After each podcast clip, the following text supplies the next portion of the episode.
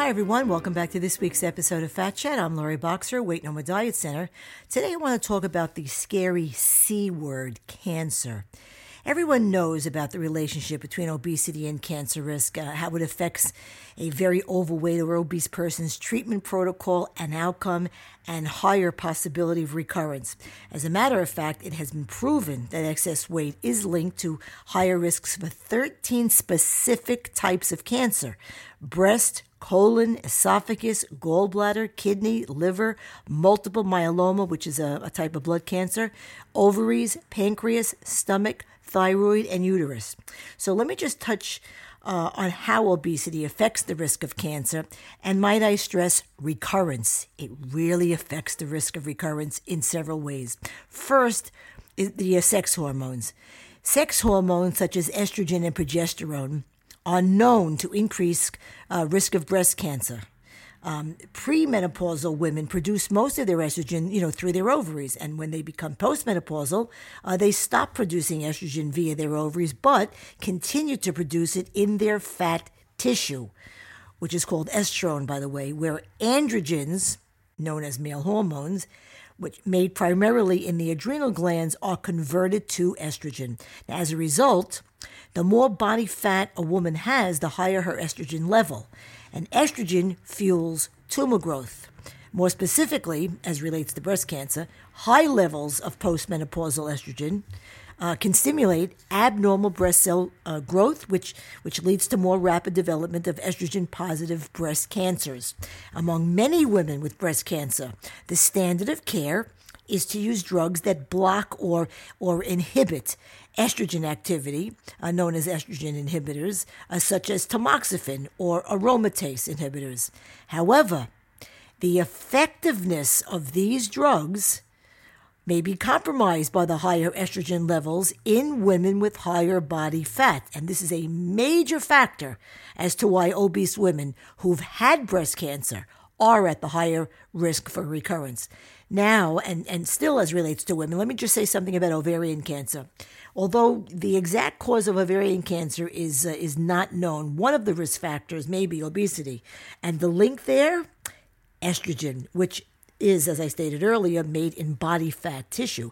And the more fat cells a woman has, the more estrogen she's producing.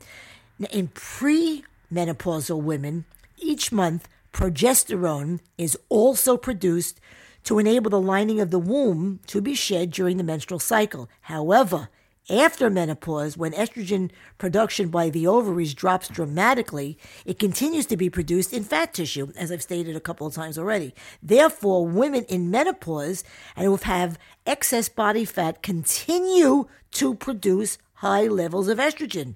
And these act on the womb lining, but without the regulating effects of progesterone. And it's this that's the link to ovarian cancer. Now, men aren't off the hook when it comes to estrogen because they too have to concern themselves with estrogen because visceral fat produces a form of estrogen, as I said previously.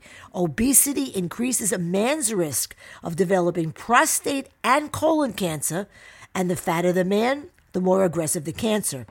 And then, of course, there's the matter of insulin.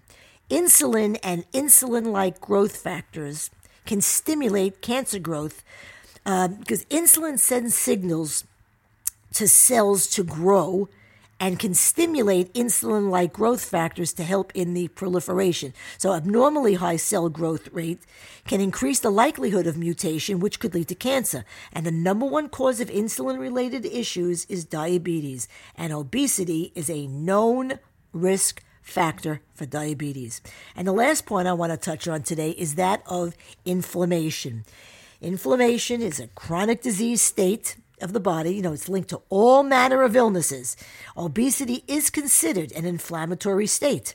Having your organs marinating in visceral fat 24 7 is inflammatory, to say the least, to, to those organs. Your body's inflammatory state diminishes with weight loss.